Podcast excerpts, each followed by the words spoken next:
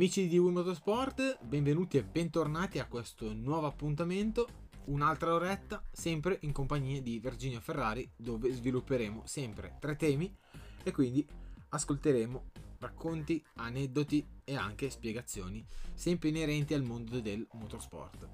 In questo lo introduco. Ciao Virginio! Ciao Fabrizio! Ciao a tutti! Benissimo. Quindi partiamo, partiamo con il eh, primo argomento che è, è più un'intervista. Un'intervista che è stata rilasciata da Marco Borceni, ripresa da Max Biagi.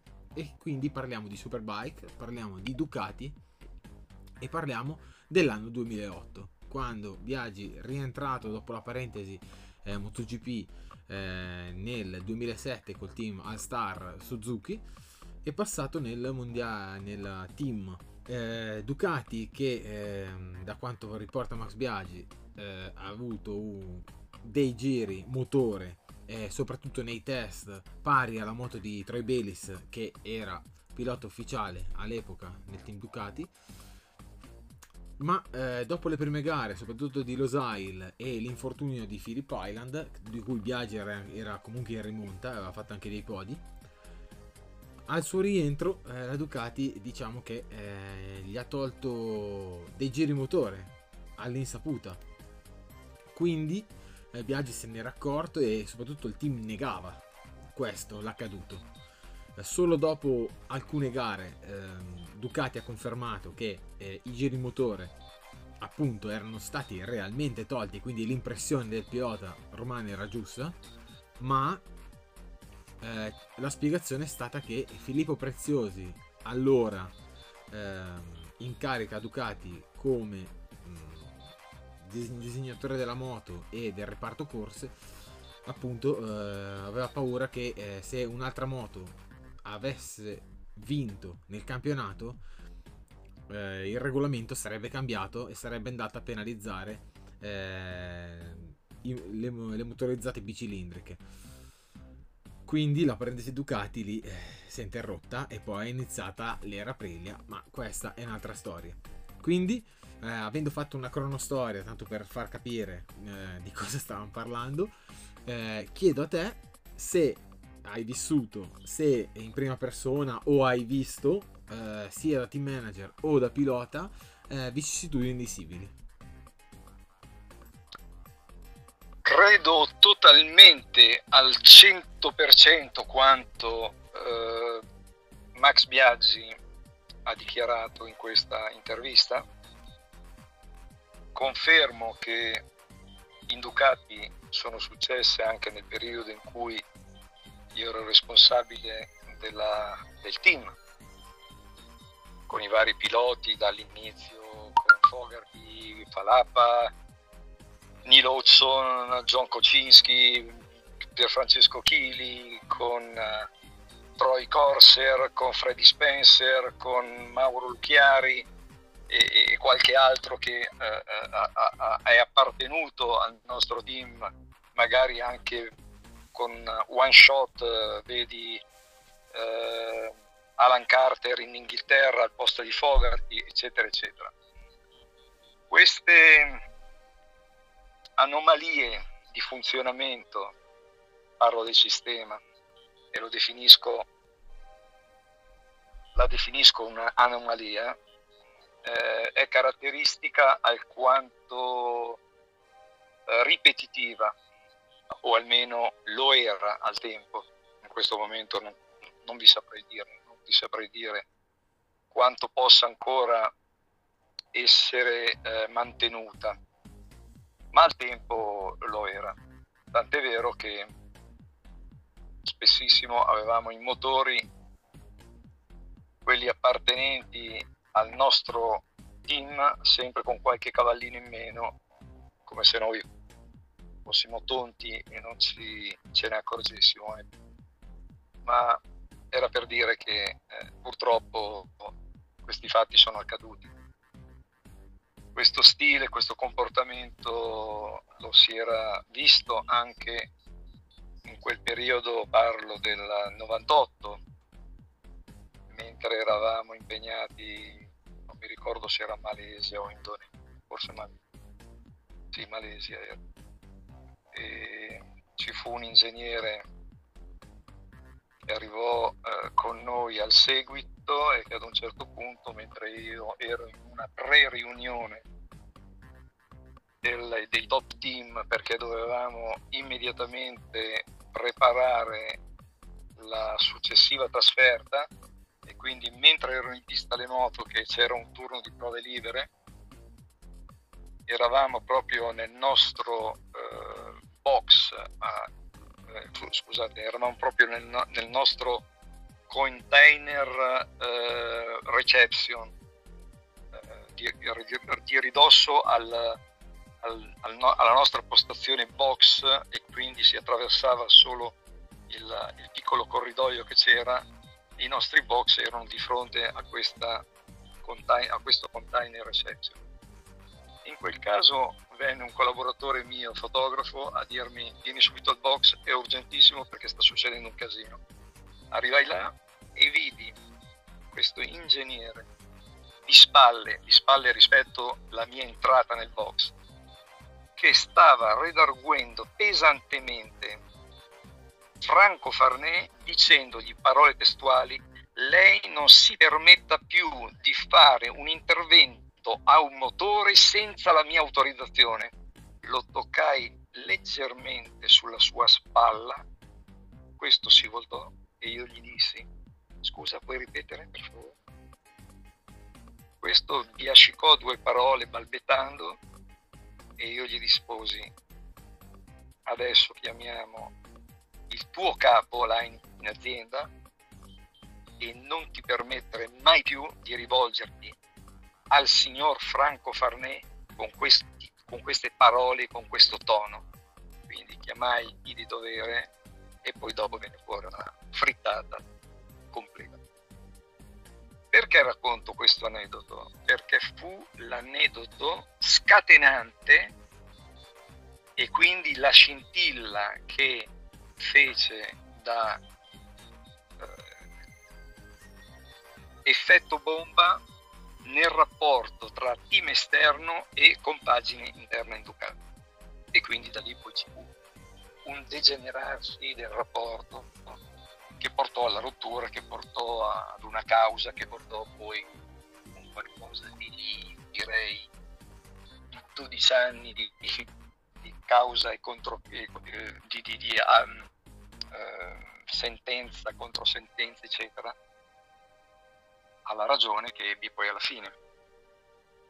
Era una, è stato questo mio uh, breve racconto la conferma di quello che accadeva di strano già in quel periodo. Quindi eh, dobbiamo credere assolutamente a Biagi, però mi ricordo che anche in varie interviste Fogarty, soprattutto nel weekend di Assen, dove soprattutto è, diciamo che sia un po' concluso il mondiale, sia, per, eh, sia in pista che anche fuori, eh, che Assen era la penultima gara prima dell'ultima di Sugo, eh, Fogarty sosteneva che eh, le moto del vostro team, soprattutto quella di Kili, eh, andasse, andasse, più forte, quando invece eh, le moto erano con meno cavalli.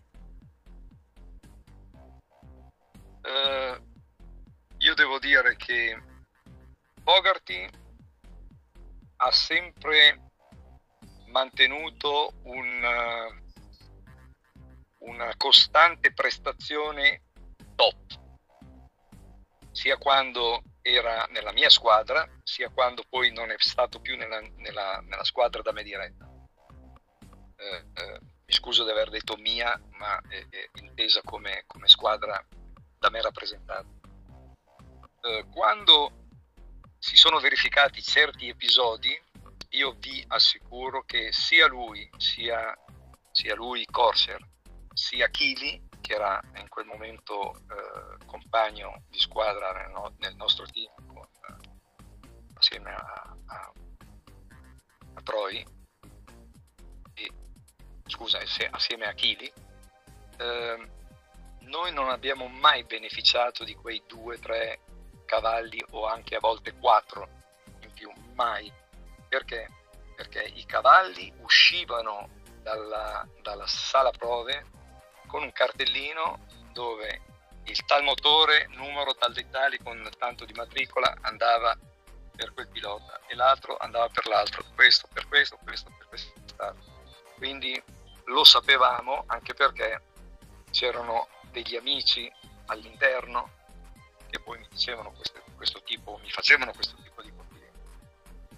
Quindi il risultato finale non era tanto inficiato da quei 2, 3, 4 cavalli in più, perché alla fine il risultato, il risultato finale era frutto della messa a punto della parte ciclistica e soprattutto poi della combinazione tra polso del pilota, temperamento del pilota, capacità di messa a punto del pilota o capacità dell'abbinamento pilota-squadra per poter mettere a punto e far sì che il setup della moto fosse congeniale al momento, la pista, il tracciato, il tipo di asfalto, bla bla bla bla. Tutto questo comporta che cosa? Avere la punta di diamante, e la punta di diamante è il pilota, definiamolo per un istante, leader della classifica, piuttosto leader di quel gruppo, che ha un'appartenenza di bandiera, di sentimento, di cuore, di tradizione, di volontà, di ricerca. E qui aggiungo un esasperata. Tutta questa spiegazione con il voler produrre, con il voler fare, con il voler raggiungere il risultato, era nello spirito di quel gruppo noi eravamo, comparati alle forze dei giapponesi, quattro gatti.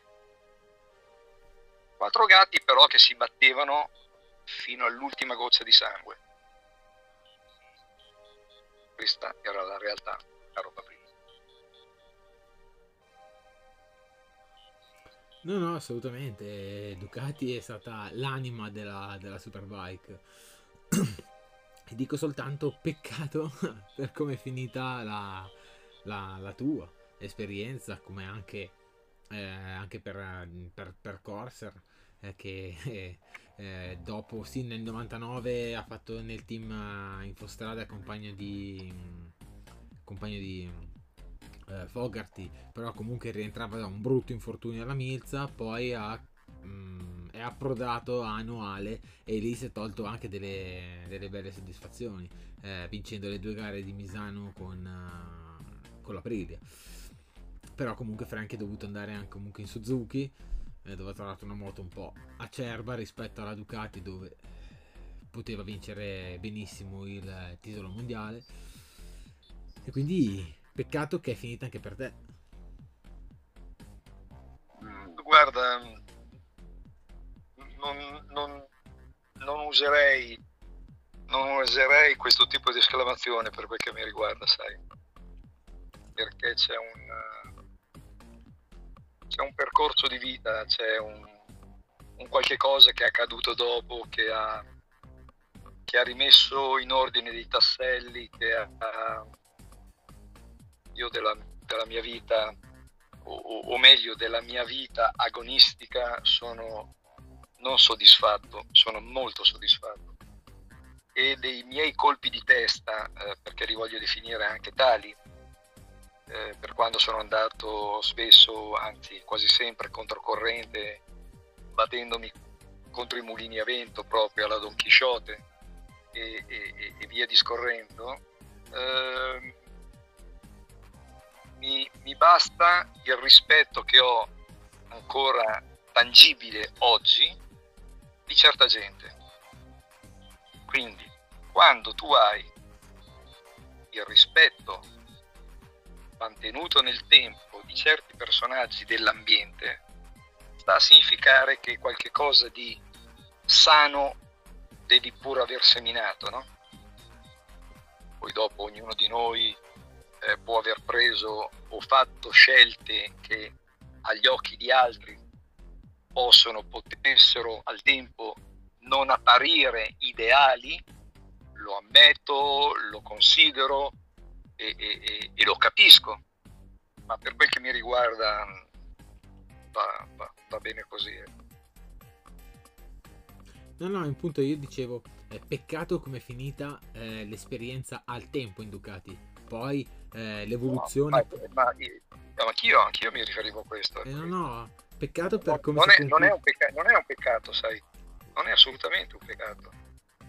Perché alla fine, se tu vedi, se tu vedi quello che è successo dopo, ah, beh, che hanno escluso, hanno escluso Farnè dall'azienda come se fosse l'ultimo degli uomini eh, necessari a quella, a quella entità. Quindi no, Farnè è andato dove lo hanno chiamato e Farnè chi ha chiamato per fare quello che, di cui lui aveva bisogno per completare quello che gli era stato richiesto. Ha chiamato me, basta, uno più uno uguale due. Non ha chiamato il tale, il tal'altro, ha chiamato il sottoscritto. Ma non ha chiamato il sottoscritto perché io in quell'occasione avevo sbottato difendendolo e richiedendo imperativa, imperativamente ai fratelli Castiglioni di togliermi dai genitali quell'ingegner Bretella, no? È successo perché c'era una stima reciproca, punto a capo. Conta molto più quella stima, sai, di un titolo mondiale. Perché quando c'è un titolo mondiale e ti dicono, ah, campione del mondo, io, io, io posso dire, bravo, complimenti, titolo mondiale. Quando invece c'è una persona che si sta organizzando un qualcosa e ti squilla il telefono e ti chiedono ma cosa stai facendo? Eh, possiamo vederci, possiamo parlare perché ci sarebbe, ci sarebbe da fare questo, questo, questo, quest'altro.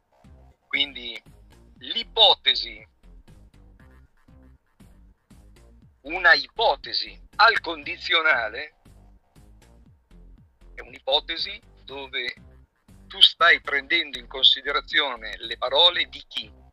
Di un qualcuno che rispetti. Quindi andiamo nella fossa delle Marianne, bene, andiamo nella fossa delle Marianne, dobbiamo andare sulla Luna, andiamo, cioè, tentiamo di andare sulla Luna, visto che non è vero che ci sono già stati. No, no, Questa è la realtà. Assolutamente. Da parte mia. Eh. No, no, assolutamente. Perché poi la realtà dei fatti è quello che è realmente successo, che è una faccenda inaccettabile quello che è successo, ma non perché sei tu davanti a me, ma perché è questo quello che cioè non ci si comporta così ecco. È quando deve essere nel benessere, nel benessere comune che comunque sono due team con le stesse moto che non si sta facendo eh, una ti voglio, ti voglio non so quante volte te li ho già ripetuti ma per, però te li voglio ripetere. Franco Farnè Rino Caracchi eh, Giorgio Nepoti uh, questi personaggi che formavano la NCR, la NCR di Giorgio Nepoti e di Rino Caracchi, Franco Farnè all'interno di Ducati, ma Franco Farnè con loro due eh, sono stati fautori del mantenimento della tradizione corsaiola di Ducati negli anni 60-70 fino all'arrivo dei fratelli Castiglioni negli anni 80. Senza questi tre personaggi capaci di, con quattro soldi, con la passione, con il cuore, sono stati capaci di mantenere accesa una fiamma di un'azienda che era in agonia. Loro mettevano anche i soldi per la benzina da mettere nei serbatoi delle moto per fare le 24 ore, per fare le 1000 chilometri. Quando vedo qualcuno, quando vedevo, scusa, qualcuno che non aveva rispetto per queste persone, io diventavo un cane rognoso, fatemi passare il termine. Io diventavo una bestia. Quindi sapere che ci sono ancora oggi persone nel mondo che sanno quello che hanno fatto questi tre elementi, elementi per dire queste tre persone, queste tre entità, sono, sono cose irripetibili. Ma tu potresti, guarda, ti passerò il numero telefonico di Stefano Caracchi, figlio di Rino Caracchi. Parla anche con lui, per favore. Ex pilota è Stefano, eh? ex certo. pilota, poi ex team manager, eccetera, eccetera. Assolutamente, ex team manager. Mi ricordo in Superbike che ha fatto debuttare Bostrom, ha fatto debuttare Parks, è stato bravissimo, ha saputo, certo. ha saputo mettere in piedi un team con, eh, scusami il termine, con i, re, i, renegati verrebbe da dire. Quelli che Ducati, Bravo. quelli che, scusa se è usato questo termine, eh, però... No, eh, no, no, ma è bello, è, è un bel termine. I renegati, cioè praticamente quelli che Ducati ha deciso che non erano... Non, non indispensabili, ma non erano utili. E invece poi... No, che, davano, hanno... che, davano, che davano ormai fastidio. Eh, esatto, davano ormai fastidio perché comunque eh, con altri metodi più mh, mm, limpidi eh, ottenevano, for- ottenevano, anche più risultati mm, e con meno budget ma metodi giusti si è dimostrato che comunque eh, i-, i, risultati si potevano, si potevano ottenere a loro tre devi aggiungere anche dobbiamo anzi devo aggiungere Piero Cavazzi sai chi era? chi era Piero Cavazzi?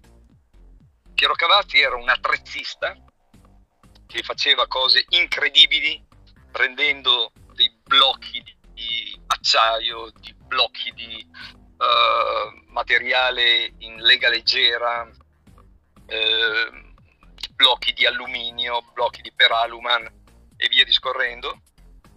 Uh, lì lavorava con materiali adeguati, con macchinari scusa, adeguati e una delle sue opere copiate poi anche dai giapponesi, fu il famosissimo mozzo posteriore tronco conico dove avevi il freno a disco posteriore da una parte, la corona dall'altra e dove tu inserivi questo, questo grazie a questo eh, innesto a tronco di cono, inserivi la ruota.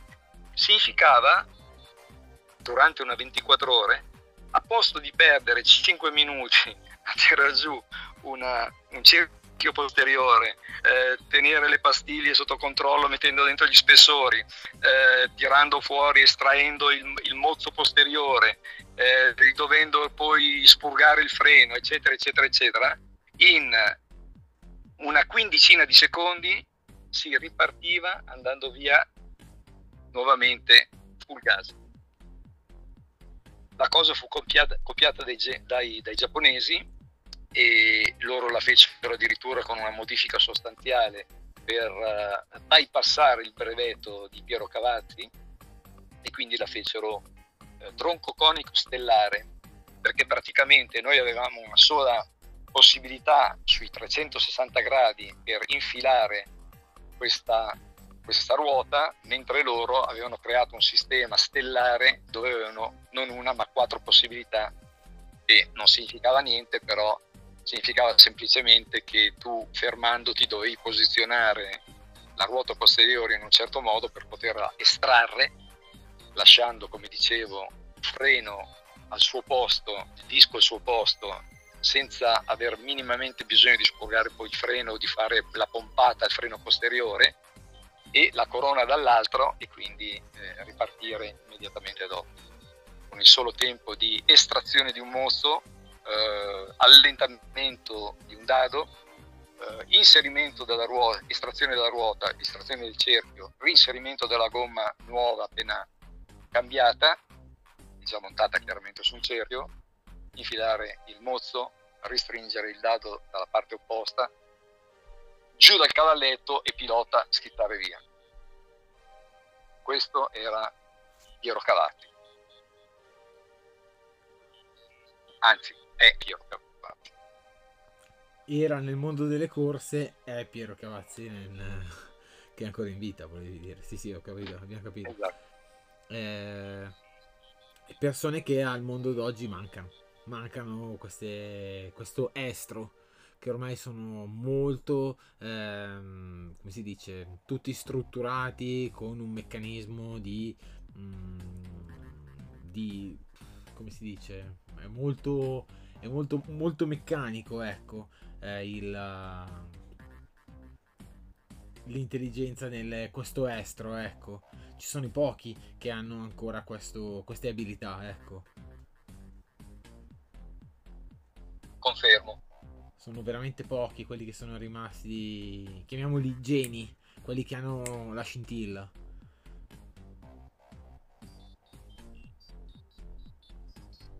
Geni e artisti anche. Esatto. Direi di passare al secondo argomento, visto che stiamo parlando di un po' eh, temi un pochino così di rivolte e quindi eh, nell'episodio scorso avevi accennato le rivolte da piloti e quindi te che sei stato anche parte eh, cre- che hai creato te e anche altri piloti la, la commissione eh, per garantire i diritti a ogni, ai, ai, piloti della tua generazione vorrei che eh, entrassi nel, nel tema ecco che ci raccontassi un po' come eh, veniva vissuta un po' questa quel genere di, di rivolte. Allora la prima cosa che mi ha causato un trauma ancora oggi non superato è stata la perdita di un amico di nome Carlo Fiorentino il giorno della mia prima vittoria proprio con una 860 Ducati alla 1000 km del Mugello. Quindi quando tu sei su un podio, dopo aver vinto questa corsa, e qualcuno ti dice che il tuo amico è all'obitorio, eh,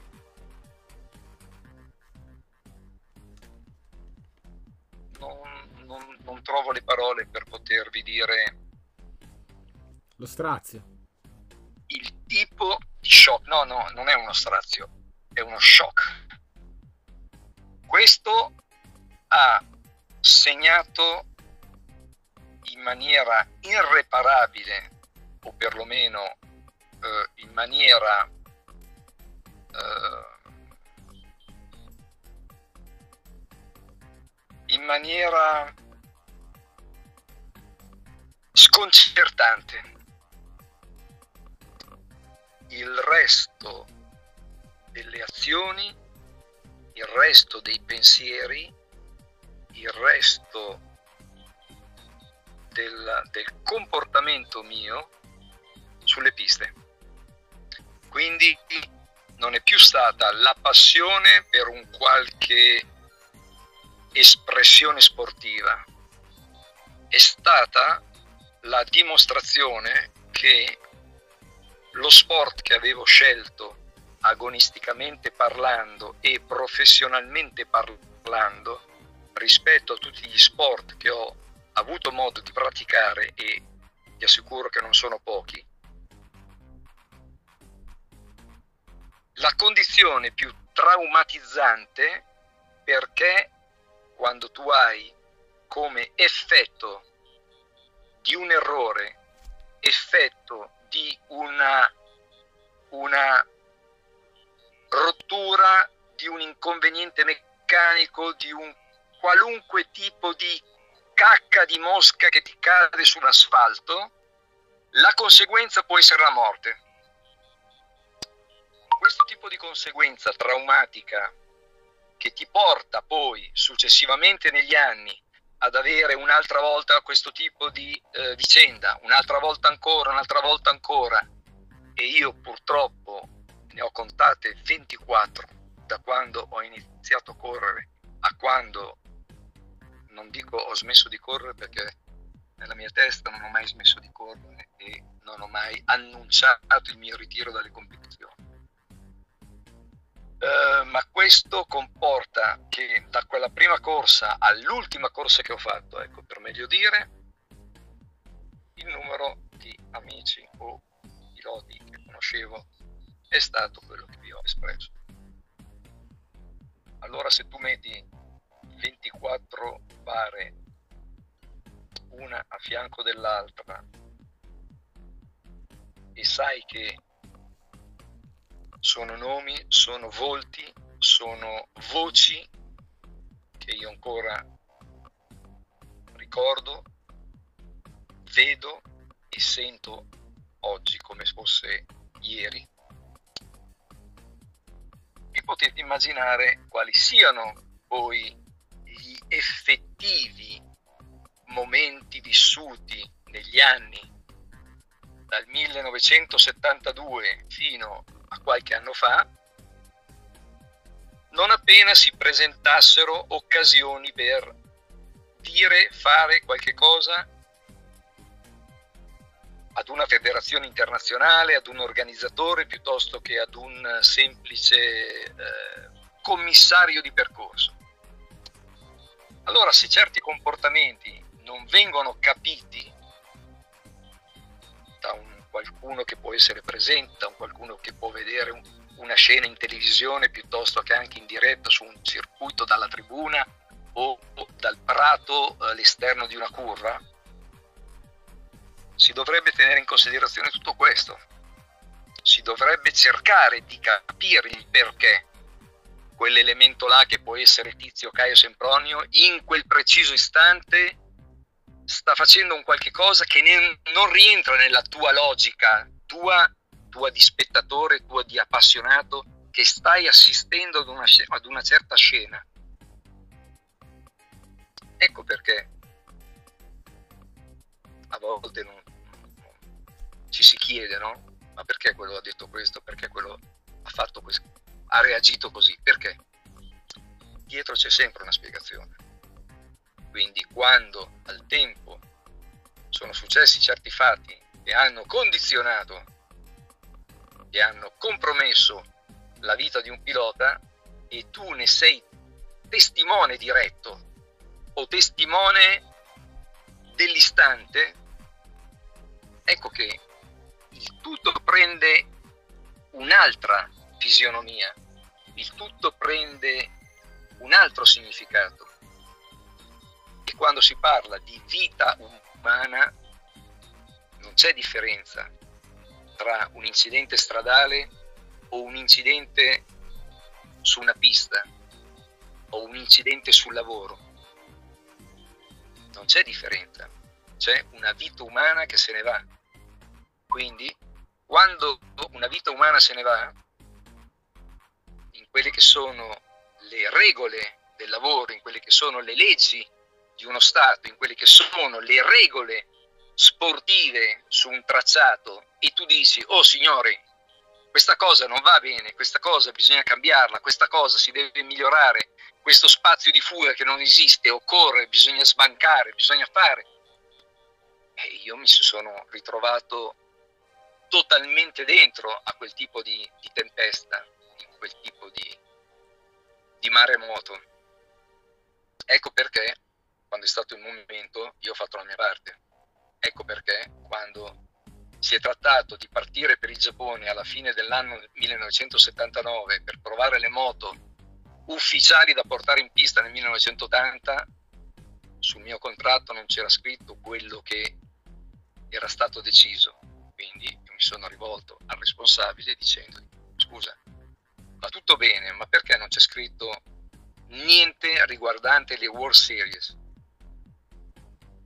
Noi siamo rimasti d'accordo che se dovessero le World Series andare in porto, io avrei aderito a questo tipo di iniziativa. Il fatto che non ci sia scritto nel mio contratto questo sta ad indicare che a priori a me è negata la possibilità, le mie parole la mia parola data a Kenny e a Greg Hansport, che sono stati soli a portare assieme a me avanti questa iniziativa, io non mi, io non mi rimangio le parole o la parola data. È stato il motivo per cui ho rotto con Galina. Poi hanno raccontato che il mio manager aveva detto ho fatto. Tuttavia, io non sono partito per il Giappone semplicemente perché sul mio contratto non c'era scritto quello che avevamo pattuito verbalmente. Punto a capo. Perciò, perché racconto questo particolare? Perché particolari come questo ce ne sono altre decine, decine, decine in tutto quello che è stata la parabola iniziale, mediana e conclusiva di una vita sportiva, mia personale intendo dire. Ed ecco perché il fattore rivolte è stato in quel momento fatto, è stato in quel momento voluto perché? Perché si moriva inutilmente. E nel momento in cui tu muori e c'è qualcuno, c'è la frase fatta che dice The show must go on, e io dico The show must go on, vaffanculo. Vaffanculo, questa è la realtà mia personale. Eh, capisco, capisco benissimo perché anche che la sicurezza è aumentata a livelli altissimi rispetto ai tuoi tempi. Eppure show must go on. si è continuato, no, no, continuato. La, la, sicurezza è aumentata rispetto ai miei tempi perché noi l'abbiamo voluta certo. aumentare. Poi dopo l'hanno esagerata, l'hanno, l'hanno storpiata. Fatemi, fatemi usare questo termine. Hanno storpiato la necessità della sicurezza, l'hanno storpiata.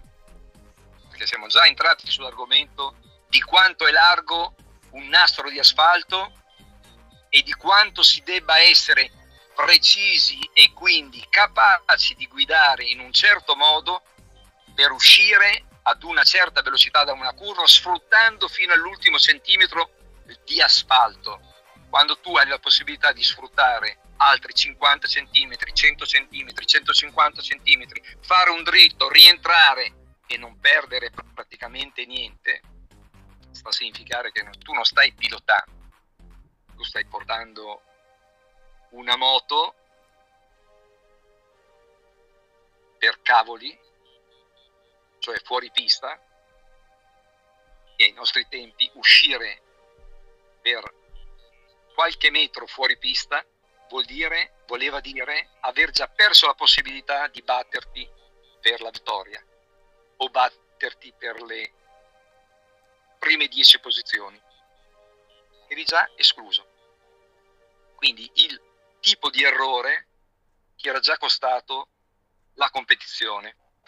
Dovevi già metterla nel dimenticatoio e riparlarne la volta, la volta successiva. Assolutamente sì. Abbiamo già parlato ampiamente nella volta scorsa, soprattutto di eh, come è cambiato soprattutto ho storpiato come dici te assolutamente il eh, modo di correre. Che adesso si, si taglia si, ci sono i track limit e tutto quanto.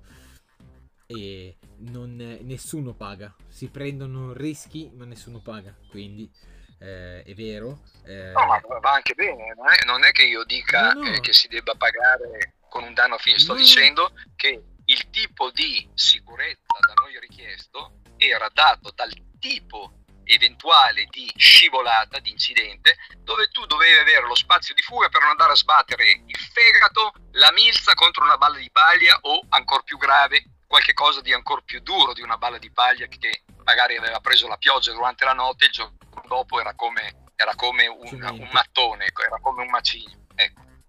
Questo tipo di richiesta è ben differente dall'avere tutto quello che abbiamo spiegato già precedentemente riguardo l'aderenza che tu hai fuori dalla striscia bianca a sinistra o a destra. Questo non va bene, questo non è più pilotare. Siamo già entrati in argomento e non, non voglio ripetermi. certo. ma è un altro tipo di guida. Perché? Perché lo, questo lo voglio ancora ripetere invece. Perché entrare di sesta in un curvone dove tu alla tangente di curva non vedi ancora l'uscita e devi mettere gas e uscire in quella mezza spanna che tu hai per poter sfruttare al massimo la potenza che hai, l'aderenza che hai e i giri che tu puoi ottenere facendo una certa manovra in anticipo di apertura gas rispetto a chi non riesce a fare questo, ma tu li guadagni mezzo secondo. Se io invece alla tangente di curva e non vedo ancora l'uscita, metto gas e poi si vedrà se devo pelare, piegare un pochino di più in uscita dove ho la possibilità invece di raccordare e quindi ritirare sulla moto per poter aumentare la capacità di prendere giri prima ancora di essere rimasto ancora in piega perché sono uscito un pelo troppo largo. Adesso sto aggiungendo dei particolari che può capire magari uno che, che, che, ha, che ha avuto questo tipo di esperienza. Questo tipo di esperienza tu la vivi a, a 2,70, 2,80, 2,90 e anche più. Quindi c'è una differenza. Se là all'esterno io ho l'erba, c'è una grossa differenza. Immagina poi se all'esterno avessi ancora un metro e mezzo circa di verde e poi le balle di paglia che ti coprono il guarraio. Vedi tamburello a Imola dove io ho appoggiato le chiappe per terra a 2,50. Adesso ci sono gli air fence che... Eh... Ma adesso c'è una variante, ma non, non entriamo sull'argomento di Ayrton, non entriamo sull'argomento della Scania, eccetera, eccetera. Io sto dicendo quale sia stata la storpiatura riguardante la sicurezza. Ma, no, no, i passi avanti sono stati evidenti, assolutamente. No, no, tutto, tutto condivis- condivisibile. Ok, siamo addirittura d'arrivo. Eh, volevo parlare di un argomento, ma mm, c'è troppo poco tempo e quindi eh, parliamo del visto che l'altra volta eh, avevi parlato della, del record al Nürburgring dell'esperienza militare punitiva e quindi già ridi. Visto che è stata apprezzata questo racconto è stato molto apprezzato. E quindi vorrei bissare con eh, la, la seconda esperienza. Quella, quella, lì ve la farò raccontare direttamente da, da, da chi era con me, da chi mi era venuto a prendere in caserma per, per portarmi via e, e, passare il confine come un disertore. Saltiamo? No, no, dicevo, quella, quella te, la, te, la, te, la, farò raccontare in diretta da, anche da, dal protagonista meccanico eh, che in quel momento mi, mi faceva diciamo da, da, da, autista ecco diciamo così perché mi era venuto a prendere direttamente davanti alla perrucchetta e allora parliamo di dai di, di Dovi del ritiro un altro italiano ah questa, questa mi, è, mi è spiaciuta veramente tanto un altro ritiro sapere che sapere del Dovi ritirato dalle competizioni è come, è come, perdere, è come perdere delle falangi. Eh, il motociclismo ha, perto, ha, perso delle falangi. Perché Dovi ha un percorso, soprattutto in Ducati, un po' come te, tribolato. Eh, soprattutto Dovi, Ducati o non Ducati, eh, diciamo che è molto, mm, come si dice, eh, valutato, almeno secondo il mio punto di vista, valutato male. Perché mm, non gli viene riconosciuto il, il, suo, il suo, valore, eh, che pure ha, sfidato uno come Mark Marquez negli anni inducati. Non è mai stato a suo agio eh, né sostenuto in Ducati, ha sempre dovuto lottare, ehm, subire anche, mettiamola, mettiamola così, ma eh, umiliazioni e non è mai stato considerato la punta di diamante del team e quindi che si concluda così la sua carriera a MotoGP diciamo che speriamo che non abbia avuto nessuna occasione nel 23 ma che sia un buon 24 ecco mettiamola così perché eh, ritenerlo ritirato è, è dura da accettare ecco. se posso esprimere un qualche cosa che va un poco al di là di quella che potrebbe essere la risposta riguardante il pensiero personale su Andrea Dovizioso. Se nessuno, questa è un'ipotesi che io formulo, se nessuno nell'ambiente del motociclismo in questo momento fa o facesse richiesta di cambiamento di programma da parte di Andrea e quindi richiesta di partecipazione in una squadra per dargli una sella, per dargli un manubrio. Starebbe a significare che il mondo del motociclismo non sta capendo che il mondo del motociclismo non è competente. Perché se tu lasci un talento come Andrea Dovizioso svanire nel nulla, sta a significare che qualche cosa non funziona all'interno della compagine dei team. Nei team ci sono sempre fattori, elementi, programmi che vengono stravolti. Sempre. Dovizioso ha annunciato il suo ritiro dalle competizioni in anticipo rispetto alla fine del campionato.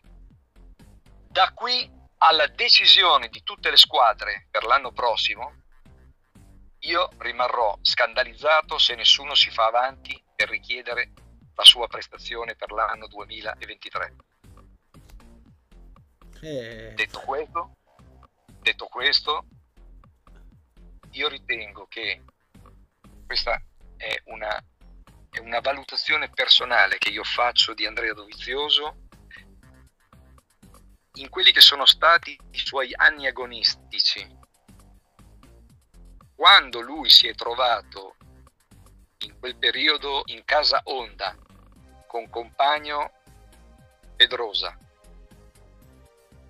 lui, a mio modesto avviso, non era ancora nella fase di maturazione agonisticamente parlando sempre e di esperienza personale, come invece lo è stato in quel periodo vissuto in casa Ducati.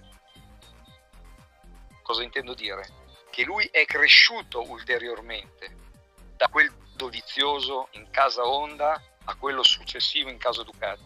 Può darsi che io mi sbaglio, può darsi che il fattore moto lo abbia reso più efficace dal punto di vista cronometrico, ma io penso, e ne sono eh, più che persuaso che lui abbia potuto ancora maturare e eh, aumentare la sua capacità di sintesi sulla moto per messa a punto, per ricerca della, del miglior compromesso setup, e, eccetera, eccetera. Tutto quello che si, si deve fare per rendere al meglio nella competizione con un mezzo meccanico. Ecco perché oggi, vedendolo su quella moto Yamaha che non gli sta dando la soddisfazione che sperava di poter ottenere o quella rivincita che gli è mancata per il trattamento patito in casa Ducati e non aver potuto dimostrare tutto questo certamente deve essere stata una pesante, pesantissima frustrazione per lui e probabilmente anche la decisione di mollare tutto, ecco. Questo è il mio pensiero.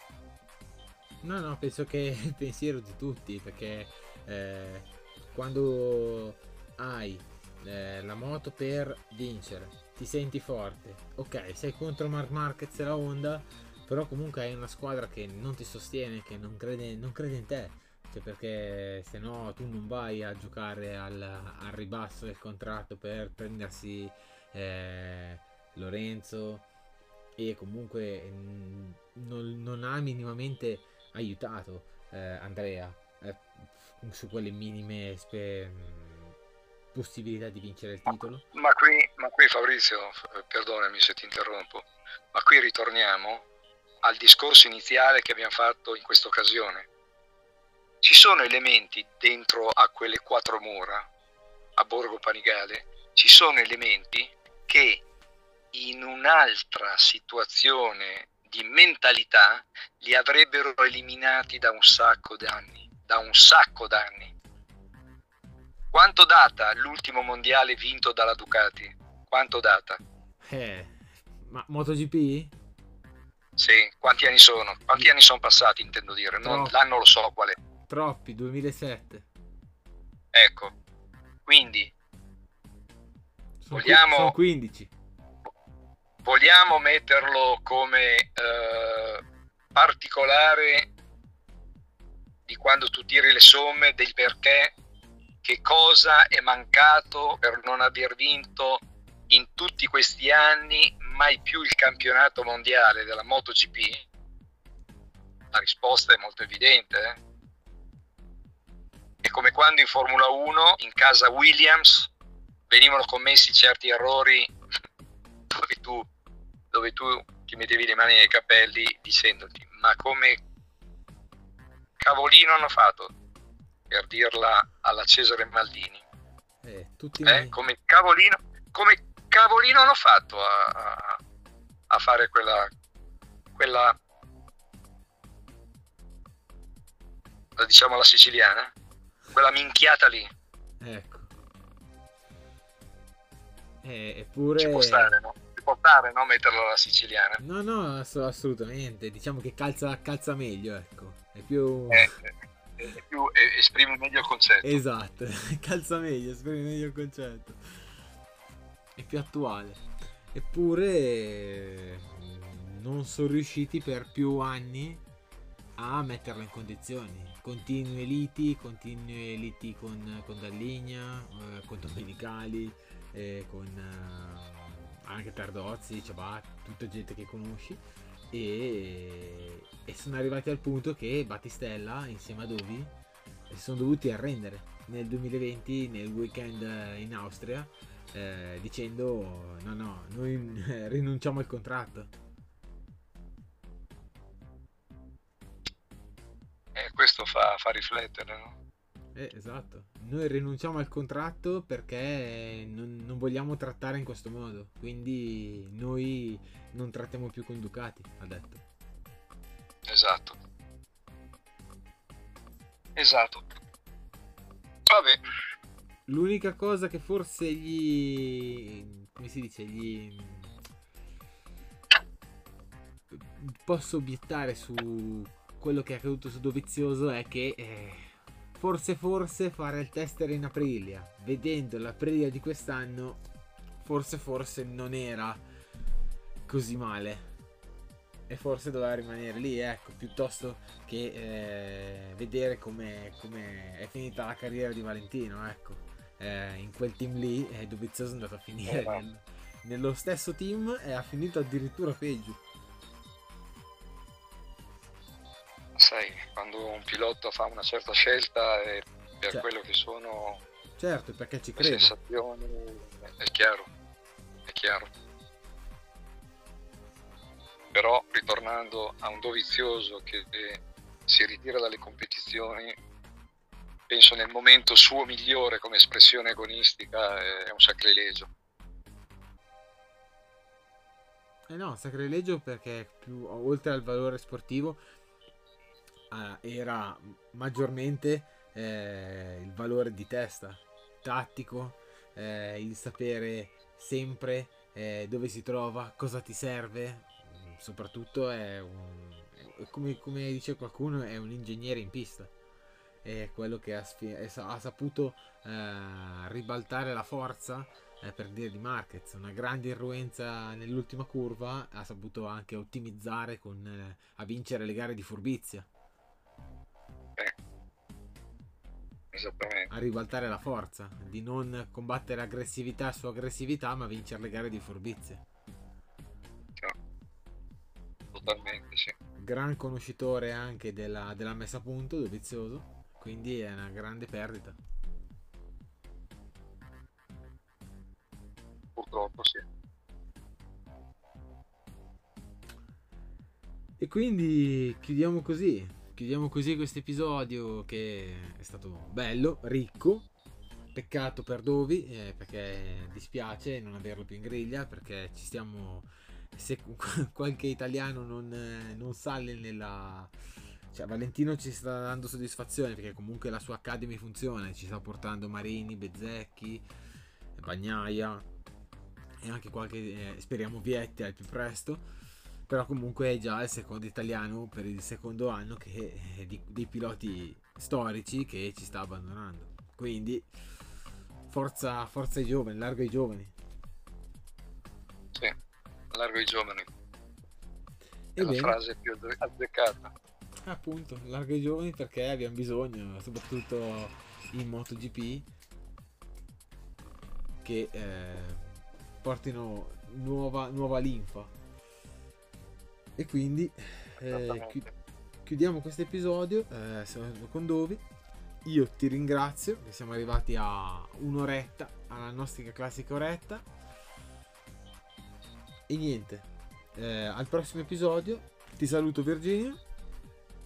Un saluto a te e a tutti i nostri aficionados. I nostri ascoltatori che stanno crescendo, che sono sempre fedeli alla nostra chiacchierata, appena la pubblicano ricevo complimenti, eh, ricevo anche i numeri che sono, che sono sempre abbastanza alti, però comunque dobbiamo, dobbiamo ancora giocarci, come hai detto te, la chiacchierata alla caserma, che quella deve fare il record. Quella deve fare il record perché quella sarà ancora superiore all'altra. E quindi, dai, alla prossima chiacchierata e al prossimo episodio. E ciao a tutti. Ciao a tutti. Se sei alla ricerca di motori, Will Motorsport è il podcast che fa per te. Lo trovi su tutte le piattaforme Spotify, Anchor, Other, Google Podcast, Apple Podcast e Overcast. Segui la pagina Instagram e unisciti al canale.